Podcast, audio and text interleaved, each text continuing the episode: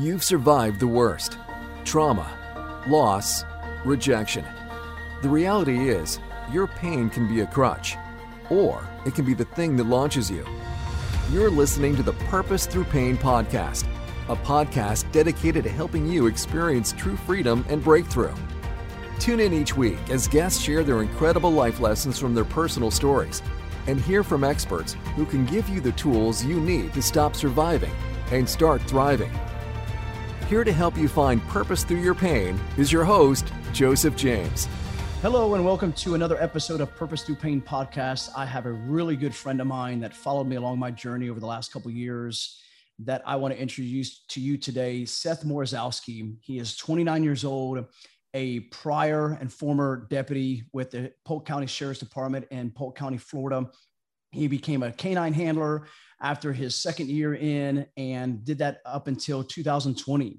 He also started two businesses, Valor Working Dogs, as well as Paul Manners Dog Training, which he currently does now. And over the past 12 to 13 years of his life, he was a devout, outspoken, profound atheist. And we are going to dive in that today because there's been a transformation in his life over the last couple months that he has now come out um, out in the open and is spoken even highly more spoken about this than he was in his atheist and he has found christ as his personal lord and savior. And i'm excited to have him on the show today. Seth thank you so much for coming on board and welcome. Hey joe i appreciate it man. Thank you very much. Awesome. Brother i want to dive right in. You this is probably the first episode I've ever had, or really even a really in-depth talk to with somebody that is a profound atheist. A lot of people are closed off; they're outspoken about what their beliefs are, but anytime it goes in anywhere else beyond that, as anything that doesn't along line along with their beliefs, they're very closed off or can be very argumentative. So this is a great conversation that I'm excited to have today. But Seth, what you said you've been an atheist for the last 12, 13 years, but what brought you to that point? What was your childhood like that brought you to that? I think is as with everybody, it starts off as being agnostic. So I would say that true outspoken atheist is probably more around the last eight years, eight eight to ten years, and agnostic before that, and kind of trying to figure out what was which way I was going. But my childhood, growing up, my parents split when I was two. I saw my mom. Of course, my mom pretty much raised me. I saw my dad here and there. Probably should more, but I don't think that was his fault. My first stepdad, great guy, took on a, a, father role, but him and my mom had a very physical and verbally abusive relationship. The most one of the most vivid memories I have is a dispute between him and her when I was a kid driving back from a movie theater and going to my aunt and uncle's house. And they got into it, and my mom ended up getting her butt kicked pretty bad. And then they went on. Yeah, there was good times too, but he always had a lot of aggression issues. So like growing up, we were never, I was never really showed to deal with my problems by any other way but aggression or anger and never really shown compassion. We didn't do the whole I love you thing, this, that, and the other growing up. So then they divorced later on. I got a second stepdad who had a horrible drinking problem. Same thing. He would get in the mood, whatnot. He'd, he'd go to drinking. And it got to a point where as a teenager, I was stepping between him and my mom because I remember stuff that her and my first stepdad went through. so I was going through high school, just dealing with that and just dealing with the fact of one step after another. And I think looking at it now, hindsight 2020 is always better. I think that I can jack my mind up a little bit as an adult and probably ultimately is one of the things that led me to law enforcement. Just seeing that stuff as a kid. It was about junior year of high school that I decided I'm going to be a cop. Like it's going to happen. And even as a cop, my I would say the thing that always got to me the most was anything to do with kids, of course, but like domestic disputes. Like I couldn't stand going to domestic batteries and stuff like that. Like it always just hit home with me as a kid. And I never really saw like a functional relationship. So I never, we didn't really go to church a whole lot as a kid. It wasn't until I met my daughter's mom when uh, we were 16. I was trying to get brownie points with her parents. So I'd go to church with her and her, she was raised in a church and I mean, her family and is, is probably the picture perfect American family, in my opinion. Um, now, but they raised her in church and she went to church growing up as a kid. And so that was the thing to do. Here I am coming in and trying to score brownie points with the parents. So I was going to church with her and I was trying to go through the rhythm and try to go through the motions. And I think at one point, like I maybe was in the middle swaying back and forth of agnostic and Christianity. That atheist agnostic way is super easy, man. Like it's so easy. Like it's uh, self gratifying, it's fun, and it's easy. Like being a Christian, I'm learning now is not, not easy. You're constantly tried, you're constantly tested. But like I would say, that's what the childhood, I think it had a lot to do with it and just constant negativity and constant up until recently, like I had a hard time like telling people. I would say until my daughter was born, which she's two and a half, but I had a hard time like telling people I love them. And outside of her, I really haven't told many people I love them at all. So yeah, I think the childhood had quite a bit to do with it. Yeah, absolutely. At what point, so you're now going to church to score the brownie points. What happened from there? How does that transpire from there? So of course I start falling out of church and I became a deputy at 19 years old, which is looking back now way too young for anybody to ever become a cop. You're so young at that point in time, your mind's so fragile. I think that you grow up like 19 years old. I didn't work for a little bitty town. I worked for a very large, one of the largest canine units in the state of Florida. I mean, it's a huge agency. So right off the bat, 19 years old, you're seeing all, and I, I get people go to war and stuff like that, but maybe I just wasn't meant to handle it. So I don't think it worked for my mind. But I stopped going to church at some point. My daughter's mom, we didn't have my daughter yet, of course. She kept going here and there, but ultimately she stopped going as much as she should have or completely. And I ultimately was because of me, I think. And I think I pulled her away from that. And as I got into law enforcement, I just, it got worse. As the time went on, it got to the point where I was no longer agnostic, like I was full blown. There is no God. How can there be a God? How can God let any of this happen? How can God do anything? And then I got into K9 and it started getting stronger. There's a lot of atheists in law enforcement, like it, that. I think that profession, that, and probably even military, fosters it quite a bit.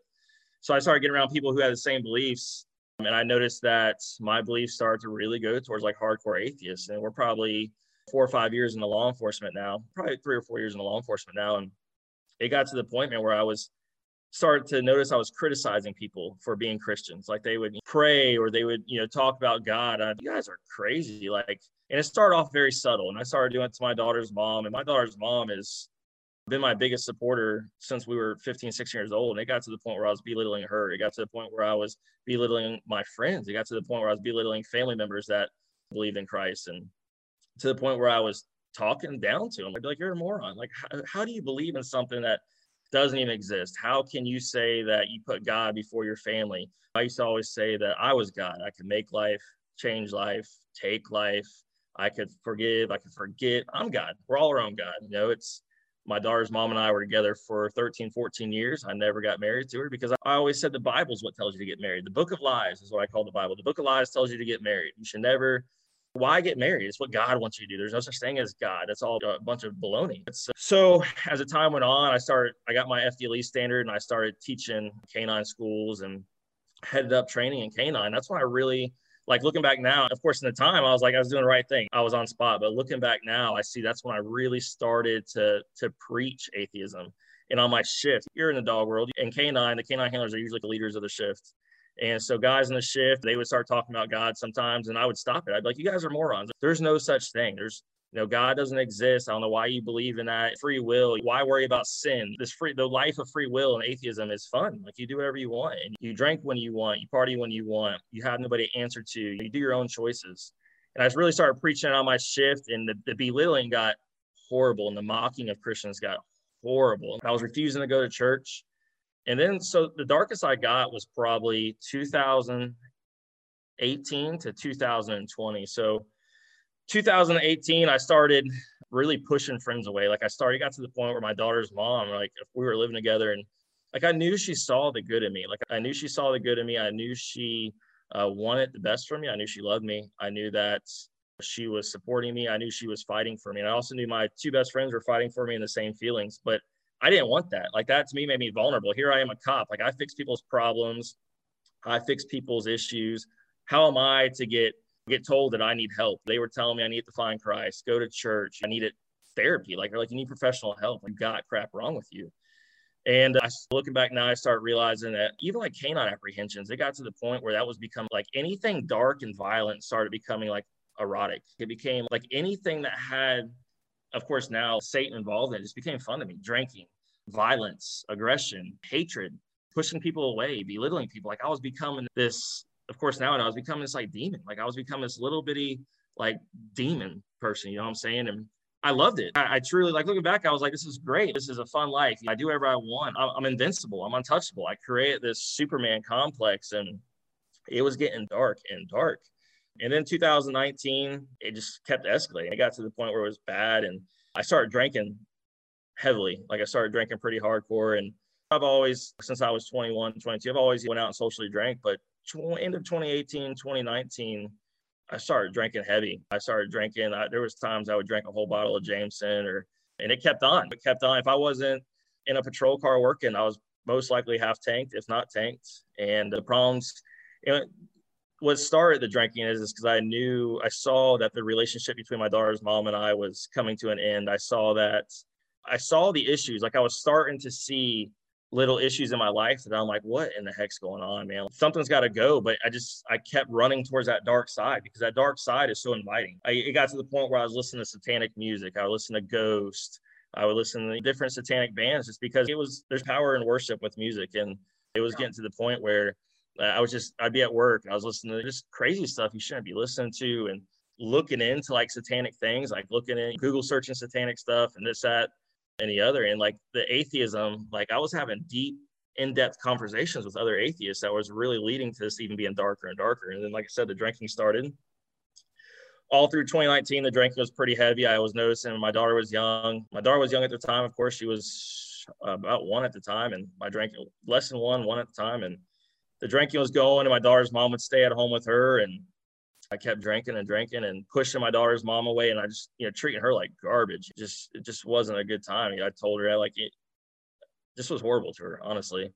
And uh, pushing my friends away. There was times I one of my best friends, my best friend, I didn't talk to him much for a whole year because they're all trying to get me help. They're all trying to get me to Christ.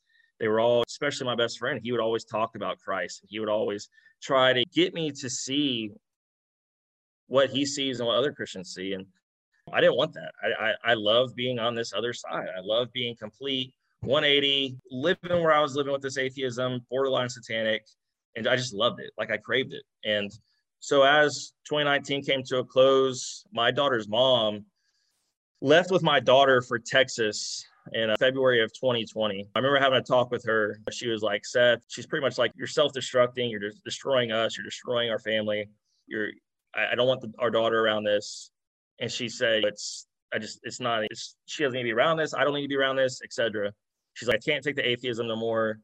I remember looking at her in her face. I said, not you, nor anybody you believe in, or any God, or any person you know is ever going to make me change my mind. They're never going to make me, um, never going to make me change my mind. We, I said that to her right here in the living room. And I was serious about it. And I said it arrogantly. I said it cocky. I said it, I wholeheartedly believed it.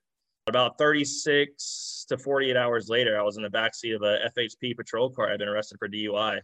And there's a lot of people that know kind of the story and they're like, oh, being arrested is what is what led you to Christ. It's what made you become a Christian. You're a crutch Christian. You're this, you're that, another. The month after getting arrested, it was a complete opposite, man. Like I got darker than ever. You know what I'm saying? Like it got to a point where I was shutting everybody out. I wasn't eating. The only reason I wasn't eating at all is because my daughter's mom was still here and she was making sure I would eat. She was making sure I would drink. She had friends coming over. My best friend was here. They were, some of them were staying the night. And uh, just to make sure I didn't self destruct because here I am. I'm like, okay, so since I was 19, I've been a cop.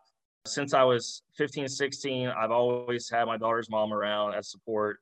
Here I am, these best friends I've had for the last all of my adult life. I'm pushing them out like here I am, like everything's just crumbling at the seams. I'm like, what do I turn to? Who do I go to? What do I do?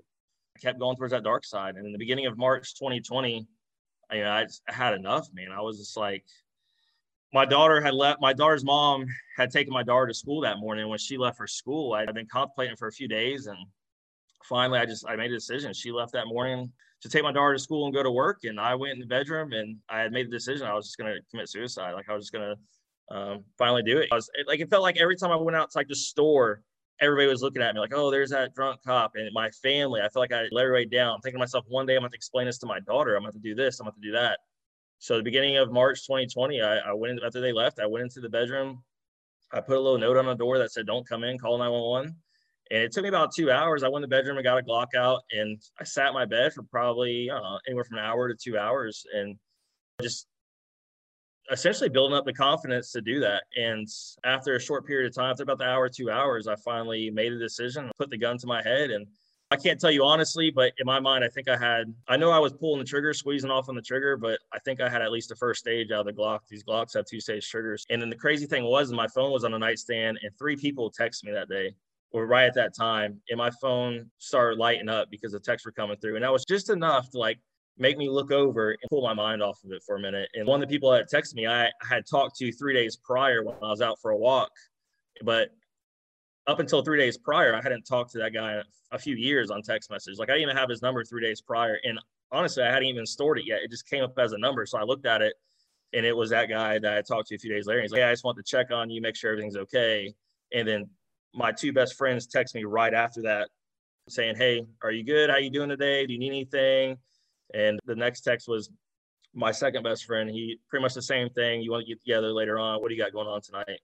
And for me, that was from at that point in my life, that was the first time like I had ever seen like Christ. Like I was like, I remember putting the gun down. I'm like, holy crap, God does exist. Like this isn't just a coincidence. Like God exists. Like God's real. God is real. So here I am. I, I take the note off the door. I can't exactly remember what I did with the note. I think I went outside and just burned it or something, but I can't honestly say. So I get up, I put the gun away, and then go for a walk because that's what I was doing at the time. I was walking a lot and my personality still at the time, I can't tell nobody I'm wrong. Of course, now that's changed, but at that point in time, I couldn't tell nobody wrong. Like, I'm not going to go to you and be like, hey, Joe, I know I've preached all this atheist stuff to you, this, that, and the other, but I'm wrong. So here yeah. I am. I call I call myself a closet Christian at that point. So, uh, you know, that's what I call it now. I'm like I was like a little closet Christian, and so all these emotions start flooding into me at one at, at the same time, and I completely crumbled. Like I completely and literally crumbled. Okay, so all the beliefs I had for this many years all this crap I've told people, all the belittling and showing my butt and just being a complete jackwagon, like it's coming to light and like it's tearing me apart. Here I am, never shown emotion. Mind you, I mean, I went years and didn't tell people except for my daughter that I loved them and stuff like that. I just didn't really do that. That wasn't that compassion wasn't really my thing. Emotion wasn't really my thing. If I had a problem, I always either got angry or violent or just acted a fool so I have that, like these emotions starting to come through. Like I'm questioning my beliefs about God and religion. Um, looking at my friends, thinking, oh, "My God, I've destroyed relationships." And ultimately, even for months after that, like that turned into a problem because like, it got to a point like my daughter's mom, I can't even look at her. Like when I would look at her, like I got nauseous to my stomach. Is I resented her almost because um, like here she is supportive, done all this cool stuff for me, didn't turn her back on me one time. But here I've been for years a jerk. I've been a jackwagon. Then my best friend, same thing. It's all they wanted for me was the best, but here I am being a jackwagon to them, and I didn't want to see it. I, just felt so embarrassed and so broken and beat down. You know what I'm saying? That I couldn't even look at him. My daughter's mom ended up taking me to the church she had been going to, and I was like, oh yeah, you know, I'll go, whatever. I'll, I'll go listen to this crap. And uh, my best friend and his wife went there as well. Well, both my best friends and their wives went there as well. So I went there walking into this church and I'm like, oh, this is junk, whatever. Uh, and, but in my mind, I'm thinking, okay, there's something to this. Like I've got to, but I can't let nobody know I was wrong. Like I'm too prideful at this point in time. And let me interrupt you. When you had, when you were at the moment of getting ready to commit suicide and then those text messages come in, did you feel like an overwhelming presence of God? Did you feel like something was changing internally? And then, of course, you were denying it to everybody. But did you, in the midst of denying it to everybody because you couldn't show that you were wrong, were you feeling anything inside of you knowing that I I am wrong and this is the right journey? I just can't admit it yet. 100%. So I go for my walks. Like I have this little, like this path I would walk and I would just do, I don't know, however many laps I would do until I got tired. And it's a two mile little path. I'd go off on these walks. And at that point, like I started trying to pray and like looking at prayer and seeking prayer and on my own accord, not letting other people really know I was doing it and not really. But yeah, I, like I started to find like peace in it. And I started to find like, things were becoming much easier in my mind. And I found peace in my walks with prayer. But I didn't feel like an overwhelming sense of God at the time. I just felt, oh crap. And maybe that was the sense of God is the oh crap factor. Like I'm wrong. Because at the time, like the biggest fear to me was being wrong. I didn't want to tell me I was being wrong. I've been preaching all this cool stuff to people for so long. And here I am, I'm wrong. Like I, I know now that I'm wrong. You know, I knew then at that point in time, like I'm like, oh gosh, I'm wrong. Like God's real. So I wouldn't say it was like an overwhelming sense of feeling of God. I had that later on recently, but it wasn't at that time. Gotcha. So the first church session I went to or a uh, sermon I went to, the preacher brought out all this luggage. And I've recently actually just had lunch with this uh, this preacher, and we went to a barbecue place. And I told him, you know, I was like, "Hey, this is what this is, and it's pretty cool, and I appreciate it." But he brought all this luggage on stage. I was like, what the heck is he doing? But he's talking about carrying your bags at the airport and how much of a pain in the butt it is. And he's like, God doesn't want you to carry his baggage. And I felt like this guy was like talking to me only. Like I was sitting in this room. I'm like, this dude, like, there's nobody else in this room. This guy's talking to me. And so it started that oh crap factor a little bit. And welcome to being a child of God. I'm like, like at one point in time, like I felt like there was nobody else in the room. Like it was just me and him, and there was a spotlight on him. And I almost felt like I was fanboying a little bit. I'm like, okay, like this dude's this is NSYNC back in the 90s. Like, all right, here we are. So like that was a good time. And then we had one more session after that, and then COVID hit and they went to the online stuff. And my daughter's mom and I would once in a while watch it on TV, and I would kind of like, oh yeah, that's cool. I'll watch it later. But I'd be on my phone later on watching these like by myself because again, I'm still to the point where I'm like, uh, I can't be really letting people know that I was wrong and I'm this and that. And and nobody had a clue yet. Your friends, your baby. I think mom. they had a little clue because I would say stuff like, "Oh yeah, let's let's go to church," or "Oh, when's church starting back?" or "Oh yeah, like I'll watch it." So I think they it was so extreme at one point in time, and then even little things like that I think they knew. My friends aren't morons. They're pretty smart people. My daughter's mom's highly intelligent. Her parents are highly intelligent and one of my biggest support groups. So I think they knew. I think they had an idea. So time passed and she started the process of moving out of the house, which kind of set me back a little bit. I started messing my head a smidge. And she, right before she left, is when I started really coming out that I was seeking God and I was looking for God and I was trying to build this relationship with God. And when uh, really trying to find that walk with him. I remember one of the guys I taught in canine school. Matter of fact, uh, he's a canine handler now, but he's also a youth pastor down in Bartow, uh, youth pastor, assistant pastor in Bartow. And I called him on the phone. I was like, hey, dude, I said, we need to get lunch. There's something I want to talk to you about, and I can't really do it over the phone. And uh, this is about the same time she's moving out. And I said, so we went to this little Mexican place around here. It's called Abuelos. And we met up during his canine school. That dude caught the, the complete crap side of me. Like I mocked this dude. He I knew he was a pastor, so I'm all up in his mix. I'm just bashing him for being Christian. I'm bashing Apostle Paul to the max, and uh-huh. like Apostle Paul on steroids. Yeah. And uh, I'm just bashing this dude. So we go to Abuelos, and I said, "Hey, I, I, didn't want to do this over text." I said, "But I'm really sorry. I'm, I'm really sorry, and I feel like a, a, a jackwagon for even being like this." And so like since then, him and I had breakfast this morning. Since then, him and I became actually pretty close. We try to get breakfast at least every other week. But this dude is crazy because I talked to him this morning about my current struggles, things I'm battling in faith, and just normal stuff. And he was like, "What's crazy is is last night at our at church because they make notes every night of church, and he's like, I have the notes for you, and I think you're gonna be surprised of what it is." And like I was telling this morning, I was like, "You can." I said, "Lately, I really feel the devil just working on me. I feel like he's trying to put wedges in between relationships. I feel like he's you know, trying to work at me like hard. And he was like, I, I got these notes for you. And it was all about how the devil has no authority over you, how Satan has nothing. But going back to a little bit past, so my daughter's mom started moving out. And like that's when I really started to seek God. I started really relying on God and looking for answers. And then our church opened back up. They had our soft openings. And I went to the first soft opening and it was like the same thing. It was like every time I hear this pastor preach. It's dudes talking directly to me. It's every time. Like sometimes I really feel like I'm the only person in the room with this guy. And so church started back and they had an Easter service. So what a, a month ago, Easter service, but it was on Saturday. And I'm one of those guys, like we go to a crowd, like I'm always looking who's passing me and I'm always um, sitting in the back by myself and stuff like that. So I'm at the Saturday night church Easter service at church and I knew what he was going to say because he's like, with every eye closed and every head bowed. If you want to accept uh, Jesus as your Lord and Savior, raise your hand. And I think knowing what he was going to say, I think before he could get the words out of his mouth, man, I threw up my hand so fast. And I was just like, and that's probably the time I had an overwhelming sense of God, like probably the first real time that I've been like,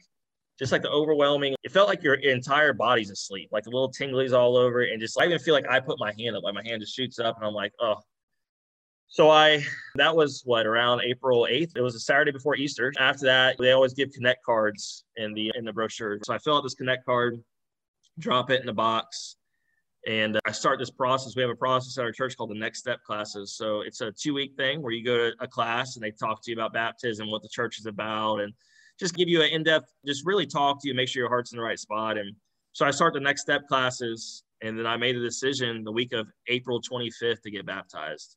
Wow. And the week leading up to my baptism has probably been out of everything that's happened in the last year and a half, probably the worst week I think I've ever had in my life. I know other people have had much, much worse, but that week was such a battle. It was such like a mental battle. I remember leaving my baptism meeting. So you have the two classes, and then that Sunday before, the Sunday before you get baptized, I had a baptism meeting. It was at five o'clock.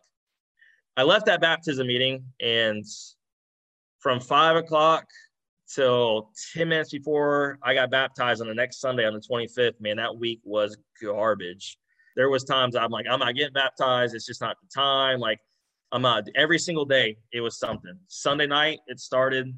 Be honest with you. So Sunday night after my baptism meeting, it started. I did some nonsense I shouldn't have done. I reacted to some news negatively that I shouldn't have reacted to like that, and I made some decisions that weren't the smartest.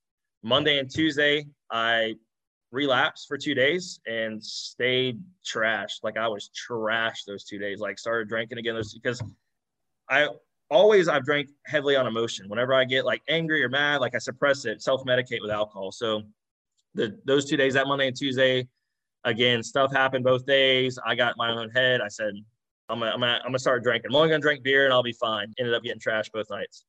Wednesday night, Wednesday, I woke up and I'm like, no, you can't be drinking it. You got to stop. So I stopped drinking again. I haven't drank since. But Wednesday, more news. Thursday, more news. Friday, more stuff popped up. Like that whole week, it was just constant. Like I'm like, I remember saying, God, how much more can I take? This is getting to the point where it's crazy. Friday, Saturday, and this stuff involves other people. I wish I could go depth into it, but it involves other people's personal lives as well. I don't want to really get too much into that. But then Sunday in the changing room, it's probably 9:45. I'm in the changing room at the church. Like our church has always, it's, it's like beautiful church. It has amazing changing areas for you to get changed before your baptism. You go up on stage. So I'm sitting there changing. I'm excited. Half of the canine, well, let's just say half. A large part of the canine unit was there. My old canine supervisors were there. I had canine handlers in uniform. My daughter's mom's parents are there. My friends and family are there. I knew all these people were there. And then I get a text message um, from my daughter's mom saying she wasn't coming to the baptism. And like, to me, yeah, I get we're not together, but that that really messed my head a little bit because I was like, okay, I get it, but we've always been we've always been like best friends. Like we've always been close. And she put, huh?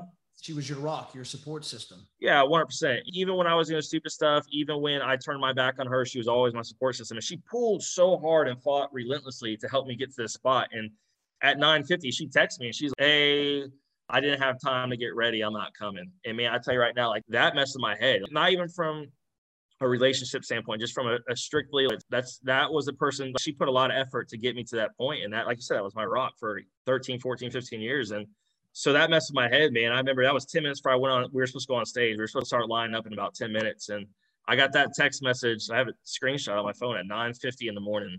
And I think I went on stage. It was probably 20 minutes later. 10, 10, I think is when we started walking out. And I'm telling you, all the way up until that 20 minute time frame before I got baptized, dude, it was just every single day. Everything from the last year and a half I've been working on to get me to that exact spot, I had relapse. The drinking relapsed with for two days, the drinking relapse, mental things relapsed, nothing like suicide or anything, but like anger issues relapsed just a lot of stuff. I wish I could go a little bit more depth about it, but a lot of stuff relapsed that I had battled for like the last year and a half, all in that same week. Like every one of my, some of my biggest fears came to light that week. And I remember walking out, I, I teared up in the changing room, and I walked out to the stage to get baptized. And I walked into that that the tub. They had like this huge, oh, it's huge, like tub thing and filled with water. And everybody like, like, oh, the water's kind of cold. Get prepared. I remember stepping in that water, man. I didn't even feel the water. Like, I'm the biggest sissy on the planet with cold water. I love to scuba dive. Um, I haven't been like a year, but when I was scuba diving quite a bit, like I could go to the Keys and need a wetsuit. That's how bad I hate cold water. Like it could be 80 degrees in the water and I need a wetsuit. Like I'm like terrified. I'm like, man, this water is gonna be ice. Like I'm gonna, I'm gonna freak out. I had all this on my mind with the text message in the past week, and am I doing the right thing? Am I this? And uh, I walk into this water and I'm like, I don't feel anything. Like I'm pumped. Like I'm like, it feels like you're getting ready to go in the woods and find a guy with a dog. Dude. Like it's amazing. Like the feeling I had. And Pastor Sean, he said stuff. I, I honestly don't remember a whole lot of what he said. I was just like, yeah, yeah. I, I knew he had already told us what he was going to say. I knew he was asking if you accepted the Lord, you know, Jesus as your uh, personal savior. And I was like, yeah, like, come on. Because I was so excited. I'm like, yeah, let's do this. So as soon as he dumped me in that water, like I came out and I don't know what came over me. Like I threw my hands up, and, and, that's not usually me. Usually I'm a much more reserved person and I don't show a whole lot of emotion. And man, I threw my arms up and it felt like 20 elephants had been lifted off my chest at that point in time. I no longer care that My daughter's mom wasn't there. I, for that point in time, I didn't care what happened during that week. At that point in time, I didn't care who came to watch my baptism. Like, I didn't care. Like, my mind was so free and so clear, and my chest was so light. Like, I was like, oh my God, I can breathe again. And so thankful. And I remember just like hugging the pastor's neck, and I'm like, dude, thank you. And he's like, I love you, brother. And I'm like, man, thank you. You know, thank you. And uh, since then, man, like ever since I got baptized and this journey I'm on, a lot of people that know me personally and closely, they're like, I've never seen you so passionate about something since before dog training. Once I started training dogs when I was younger, and they're like, I've never seen you have fire like this for something. Not jujitsu, not shooting, nothing. Just this, like this is. And since then, I feel like I just I can I pray. I feel like I half my day is spent praying. I'm like I do it so much, but like I can see God working and I can see these prayers being answered.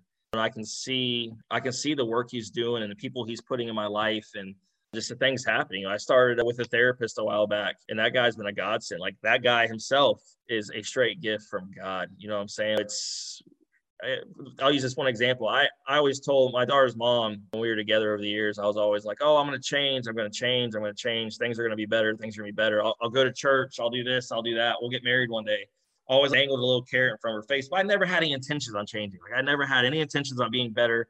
I never had any intentions on being a Christian. I never had any intentions on leaving my atheist ways. I never had any intentions of that.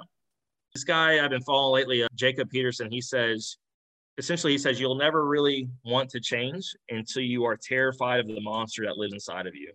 And people have to go to a dark place. And I see that now. Hindsight 2020 is always better. Like people have to go to a dark place to see the light sometimes. Like you have to let it get real dark to see that light at the end of the tunnel. And that's what I had to do. I had, I think I had to see how horrible of a person I really was and how horrible that monster really is and become terrified of it to truly want change this time. And every day I can feel my faith grow. Every day I can feel, I have the best support system on this planet. I, I couldn't ask for a better support system. I couldn't ask for better friends who pushed me for this journey. I couldn't ask for a better family that's pushing me. My, I just couldn't ask for a better support system. It's great and it's crazy coming from the other side because I was telling you know my buddy today that we were I was talking to the the guy I told you about I mocked and now I get a breakfast with quite a bit, and I said, I don't I regret the the past atheism and borderline satanic. I said I know I'm forgiven for that. I forgive myself for that. I said, but I'm also to a degree it's beneficial because not only do I now see how real Christ is, but I know how real Satan is. Like, they're both real. Like 150%, they both exist. And I, I was under Satan's wing for a long time. You know what I'm saying? I was under his thumb. And now I've seen Christ and I feel Christ working. I see Christ working in my life. Like, I know how real both sides are, but I know how dark this side is. And I have a client today that actually I was doing private lessons with, and uh, he told me he was atheist, and we had a little 30 minute discussion. And it was almost like talking to myself. Super nice guy. This guy is such a nice guy. And I was like, huh? I didn't expect it. Like, you know, I, I was a jerk wagon when I was an atheist, and this guy's like one of the coolest dudes I've met. He's, yeah, I'm atheist, blah, blah, blah. And like, so we had this, I had to dive into it a little bit and talk to him about it. And it felt like talking to me. Mm. And I told him, I said, I said, I know how real that side is and how gratifying being an atheist and that satanic ways because i think satanic ways come in when you're atheist regardless if you want it to or not you may not be over there worshiping the devil but the satanic ways come and you're living off of free will you're living completely in sin you're living for yourself self-gratifying you were giving ourselves these personas that we're better and we're entitled and we we give ourselves this stigma and this status and we put ourselves on this pedestal and that's all satanic ways that's what the devil wants you to do that's not what god wants you to do Right. Absolutely. So where is during all this, where is your mom and your stepdad at during all this? My mom is divorced now. My mom, uh, yeah, she's divorced now, so there's no stepdad. She's been divorced about uh, I think nine, ten years. Okay. My mom, I talk to her, I vent to her more or less. She's not uh, a church goer, but great woman, and she's gotten a lot better with age. I have nothing negative to say. We have a great relationship. It can definitely be better, and I think it will be better with time. But yeah, I see her pretty often. She lives here locally, and I see her. I talk to her a few times a week and see her. I try to see her at least once a week. A good deal. Good deal. Now, during this time that you accepted Christ, you got baptized. You're still with the sheriff's department at this time, or you? I am not with the sheriff's office. I resigned in February of 2020 when I got arrested. So, what was that? What led to the to you you resigning? Yeah, so I went into an AI, and then I had the business. The business is doing great and still is doing amazing, better than way better than I deserve. That's for sure. And so I just resigned. I could have went into an AI and still been in an AI today, but ultimately just ended up resigning. Yeah, yeah. And they were great to me. The, sheriff, the sheriff's office was great. They they gave me my dog. I, the dog I was working at the time, I raised from a puppy and ended up working on the street. And uh, so they gave my dog, and they were they treated me well. They didn't treat me. They were very much on my side with the situation. It's just it happens. And looking back now, I don't think law enforcement was a good thing for me. I don't know. You call it mentally weak. You call it. I'm gonna call it mentally weak because I think that anybody who goes to the atheist side is a mentally weak individual because it takes a mentally strong individual to be a Christian. I think because it's hard. It's not easy. It's very easy and very relaxed being an atheist, and I think it's I think it's pro to people who are mentally weak. And I think being a cop, man, just seeing so much and dog biting all the people I dog bite, I think it just I think it just pushed me further and further and just seeing the the dark side and not not having God to rely on at the time, I think it just really put me in a bad spot. And I think that chapter's closed for me. I don't think I'll ever go back. The opportunities is there if I ever want to go back, but I don't foresee that ever happening. Yeah. I think it's better. And I'm blessed now. The business I make you run a dog training company, it's a much better life and income. And, uh, yeah. Much more lucrative than being a cop, and much less stress. And so it's I, I, think that chapter's closed, and I think it's closed for a reason. I don't know. I don't know what the future holds. I ask God every day for to show me purpose, if there's purpose outside of the business. But if anything, I think as I grow in my faith, one day my a passion I'm going to have later on down the road as I grow is going to be to reach out to atheists. I I feel like a lot of people who are Christians don't know the other side as well as they they don't have a personal experience on the other side. Oh yeah, absolutely. A lot. And I'm not saying that's a good or a bad thing. There's days I wish I I had never been on that side because my life today would be substantially different. But being on that side of things, I know why people go there. But I know I know why people venture over there and I know why people get stuck there and I know why people like it there. It's yeah. Well, the whole and you followed me along my journey. We're going to talk about that here in a minute. But the whole thing behind the premise of this podcast is we all go through painful experiences. We all, from childhood, some people in, in, in, the womb, even though they don't know that they're experiencing it, they're still hearing the words, they're still hearing being around that atmosphere. Even a mother on drugs affects the baby, alcohol affects the baby, words, things like that affects the baby. And of course, it can stem into our lifehood. And so ultimately, it's finding that purpose of the pain that we go through in life. Some of the pain we didn't bring on ourselves. My dad abused me. I, I didn't bring it on myself. And now, even though I felt like I was a pretty good kid, I still did stuff that probably brought on some discipline that was definitely well overboard on things. But ultimately, that wasn't something that I'm like, hey, I elect to get beat today, or even my wife passing away. When the experience that you have on the, I'll, I'll call it the other side, that non-belief side, believing that there's not a God, denouncing things, even making fun of people and ridiculing people. Ultimately, deep down inside, you were experiencing a lot of pain. You just didn't call it pain at the time because it was free will. You know, it was your yeah. desire to do whatever you wanted to do until you started to realize, man, this has led me down to a place that I don't want to be anymore.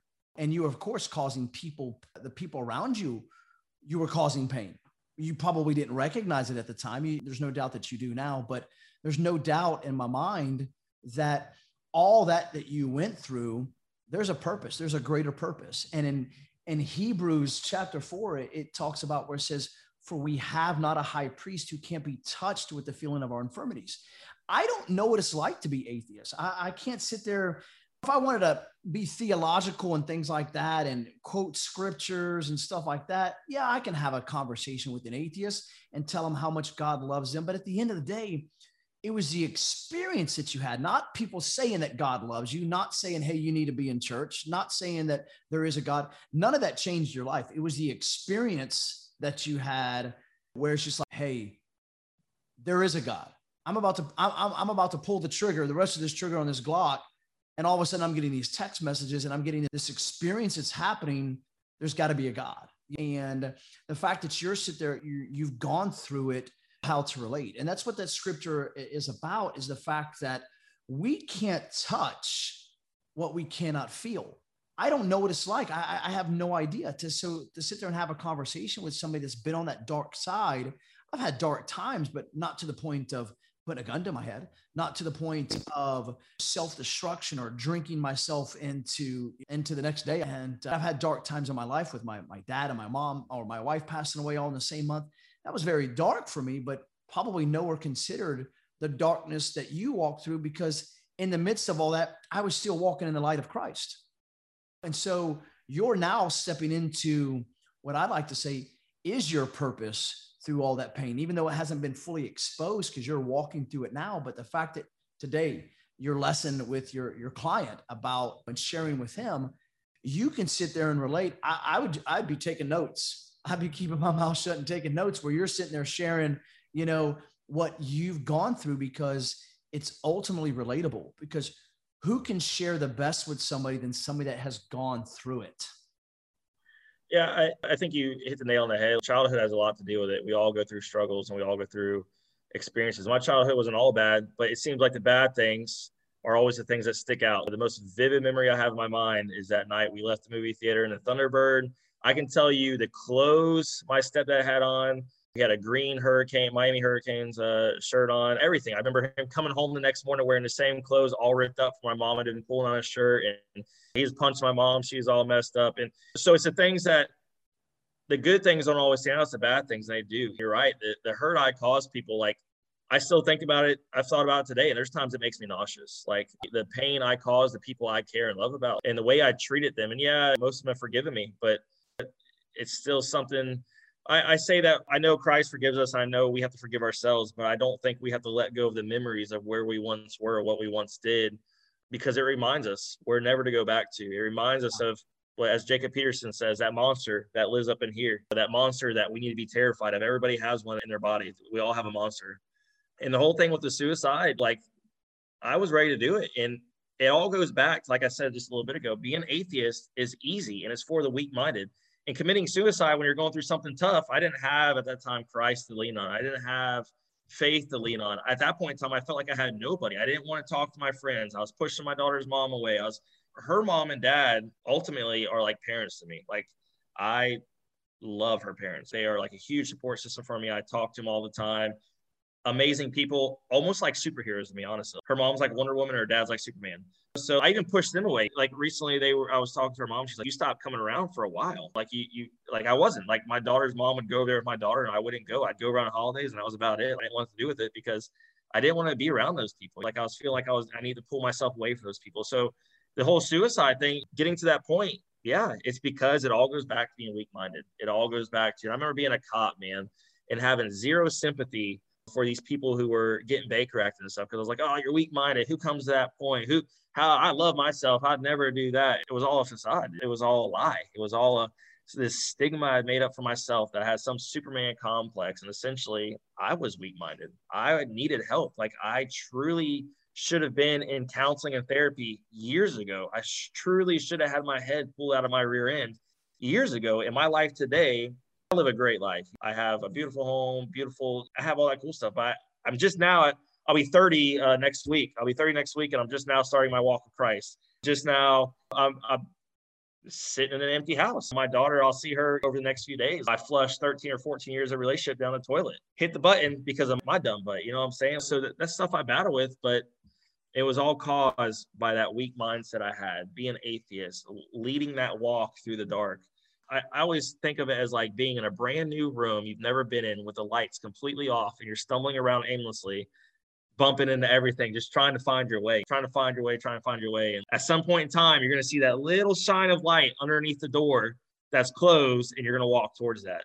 Everybody goes, at some point in time, everybody goes to Christ. I don't care who you are, at some point in time, you're going to go. It may not be till you're on your deathbed and you try to restore your relationship with Christ at that point in time, but at some point in time, everybody's going to go to that spot. But it's a great thing. I think also going back to being a cop, you can't would when you try to be an alpha male and you try to go out there and you solve people's problems and you're always on the front lines with your dog and you're out there finding all these but you, you don't think anything's wrong with you you like you think you're the toughest person on the planet like, you think that you build this complex that when you show up with the dog on a scene where somebody's crazy or somebody ran or this that or the other you're superman you get out you find the guy the shift gives you high fives dude goes to the hospital and you're the hero you know what i'm saying like that that that builds something here, especially when you're not walking with Christ. I think if you're walking with Christ, you're going to be okay. Like you said, you know, through your tough times, you still have the light of Christ. But when you don't have that, it starts.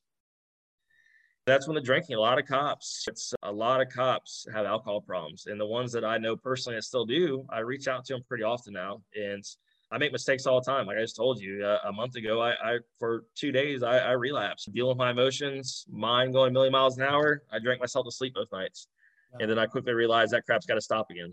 And I have great accountability partners. I have people who make sure that I'm not. It's good. Like that whole week leading up to that baptism was tough, but now that I'm out of it, it's easy. Like I, I went out the other night with some friends to a brewery. I have no problem saying, no, I don't want a beer. Just give me a H2O on the rocks with a twist of lemon you know, give me a warm Coca Cola. I don't have any problems with that now, but that week, man, that week was God, yeah. that week was rough. Yeah, uh, it's been a crazy man, and I'm excited for the journey. It's it's been crazy. It's been looking back, it's like where what in the heck did you do that for? Like why?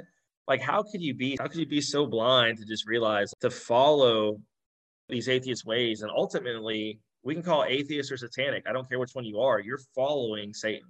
You are if you're atheist, you're living an atheist lifestyle and you're following Satan. If you're satanic, that just means you're worshiping Satan. And there was a point where I would say I was borderline satanic. I am a huge proponent of uh, worship through music. That's something I came about recently. And you listen to some of these songs that are out these days, and you're like, what in the crap are these kids listening to? So I was listening to uh, Black Sabbath. I was listening to Ghost. I was listening to Marilyn Manson. I was listening to anything dark I could get a hold of, and just listening to it. And there's power in Uh, uh, music worship. There's power in it. Yeah, absolutely. It's just what power you're going to go towards. Yeah. So now let me ask you this, and I've never asked you this. We've talked about a little bit. You started listening to my story a while back. What did that do to you in, in, in regards to your journey? Because you are not, you're not really pro, you have not started announcing that you're a born again Christian, that you accepted Christ until recently. So what was going through you when you were hearing my message, knowing that I was sharing my faith, but then also I'm like, because I, I got the question as like, why is such a good guy that serves God? Why is God allowing this to happen? What was going through your mind when you heard, when you started to hear my story? So was, you were a big influence in the sense that you went through, in my opinion, one of the most tragic things you go to. You had a, a newborn baby and you had other kids and your wife had just passed away. And right after I, I contemplated um, suicide, you would post things about your wife's birthday or anniversary. Like you'd always post pictures of your family. And to me, that was always like I would see that and I'd be like, here's this guy. And I remember when everything happened with you at that point in time, I was in the midst of my darkest times. I'd see it on Facebook. And so as I'm coming out of myself and trying to find my way and stumbling around that dark room, I remember you posting stuff, man. Like you'd post stuff, pictures of your family, pictures of your wife. And I'm like, I can't even imagine. Like here this guy is, loses his wife, to cancer, is raising his kids by himself. One, that's a baby, and you're staying strong. But here I am having to go through all this, and I'm thinking of the most cowardly way out possible, which is to put a bullet in my head and leave my daughter, leave my friends. There was one night you'd posted something. I remember that's probably the first time I ever talked to you, and I just wrote back, "You're something like you're an inspiration," or "Thank you for what you do." It's just the strength you had and the strength you showed through the pictures of your family and through your wife that passed away. That was like a huge impact to me. And then another guy, AJ Morrow, he was uh, with the drinking thing, man. That dude came from all kinds of nonsense. I mean, he'll tell us, he tells a story openly, talking about he was hardcore on drugs, in trouble with the law. And now that dude's doing amazing. He was, he's a counselor. He helps people get away from that lifestyle. And recently I had a chance to meet him. I was in Tennessee at Justin's place and he was there. And uh, I talked to the dude. I opened up to him a little bit. I was like, "It's like you were huge. You, as far as you, as far as me drinking and all the drinking I was going through, like, he was a big part for me too." Man, that's awesome. Where do you find yourself now? You're a month into this. What do you feel like God is speaking to you now in regards to your journey and the direction that it's heading? I think right now the lesson I'm learning is to just let go and stop trying to be a control freak and nothing's in control in our control. God has a plan for everybody and you just my best friend always tells me he says it's like hanging on the edge of a cliff. You just it's hard to do but you just got to let go and fall and just know that God has you. And that's what I'm learning. I think that's one of my biggest struggles right now is just letting God have complete control of my life and putting everything at the foot of the cross and just letting him battle. I'm so used to battling my own fights and battling other people's fights and getting emotional about something and automatically handling that through aggression or anger or this little thing up here gets to gets to go and, and I got to find a solution right now. You know, I've got to fix this today. It has to be fixed right now. It's I've got to learn to let God have control, and that's the that's my biggest battle today. And uh, even since being baptized, that's been the biggest battle is just letting God have control. And now when I get, you know, anxious about something or my mind gets in my head or it starts going, learn just to go to prayer. And that's what I've been doing. Just go to prayer and pray about it and just know that at the end of the day, God has your best interest in heart. Sometimes it may be tough love and things you pray for may not work out. Uh, but at the end of the day, he has your best interest at heart. Yeah. Just following Christ. My goal is every single day to learn something new about God, to build my relationship some way, somehow with God, whether it be reading something. My favorite thing to do lately is I go to my Bible. I had a Bible from 1999, and then at my baptism, my best friend bought me a nice, real nice Bible. I had my name put in and everything. So my, my favorite thing's been is to go to my Bible and just I just grab it and I open it and I start reading whatever I go to.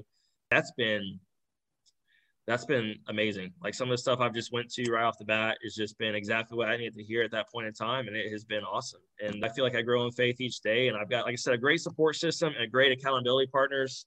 Every day they're sending me devotionals and sending me scripture and stuff to read, and it is honestly just, I would say it's to honestly it did save my life, and it's building my life for the better. Growing through my 20s, I was always so worried about making all this money and having all this cool stuff and building this business and building that business and oh money. And for the first time i can say i'm really not worried about money. And i really don't like i'm so obsessed with building my relationship with god and fixing my wrongs. Like making sure i have everything in place and never go back to that that that jerk wagon i was. I'm never going back to that that place i was at because that place is scary man. It, it's not conducive to being a good father. It's not conducive to being a good spouse. It's not conducive to being a good friend it's not conducive to being any of that. And unfortunately, to say this, it's a blessing I never got married because I was never in a spot where it had been a successful marriage. I didn't have any foundation. I I was talking to somebody the other day and I said, I always ridiculed people for saying you have to put God in front of your kids and your spouse and your friends and your family. I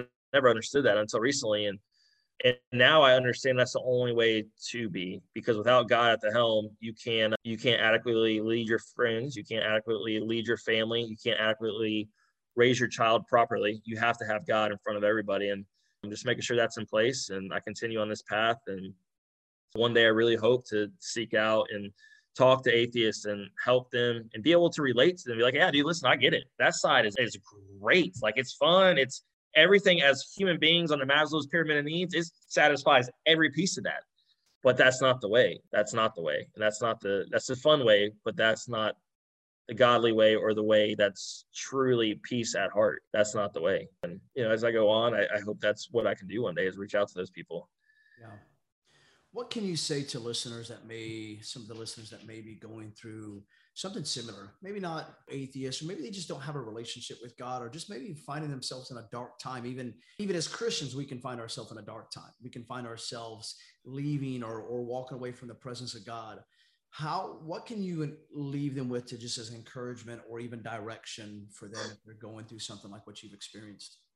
For me, with my personality, and this is something I've told a lot of my friends who are in law enforcement, you're not too tough for God. Don't ever think that makes you weak. Don't ever be embarrassed to say you follow God or you're a Christian. I feel like a lot of people think that's weak. And there is a God, but there is Satan too. Like they both exist. Like they both are real, really real. You know what I'm saying? They're both there. And the one side's easy and the other side's not. And if you're battling to find Christ, take some time. Take time every single day and just pray and read the Bible. And honestly, just I think sometimes as Christians we run this mouth too much, and we need to just close our mouth and just just be quiet. If you have to be quiet for one, two, three, four hours, I spend a lot of time doing that. There's a lake locally I've been running a lot lately, and um, there's a little park bench, man, where you can go sit. And I'd go sit and look at the lake. And there was a day I sat there for two and a half hours. But just listen, and you're going to hear what you need to hear, and it's going to come to you.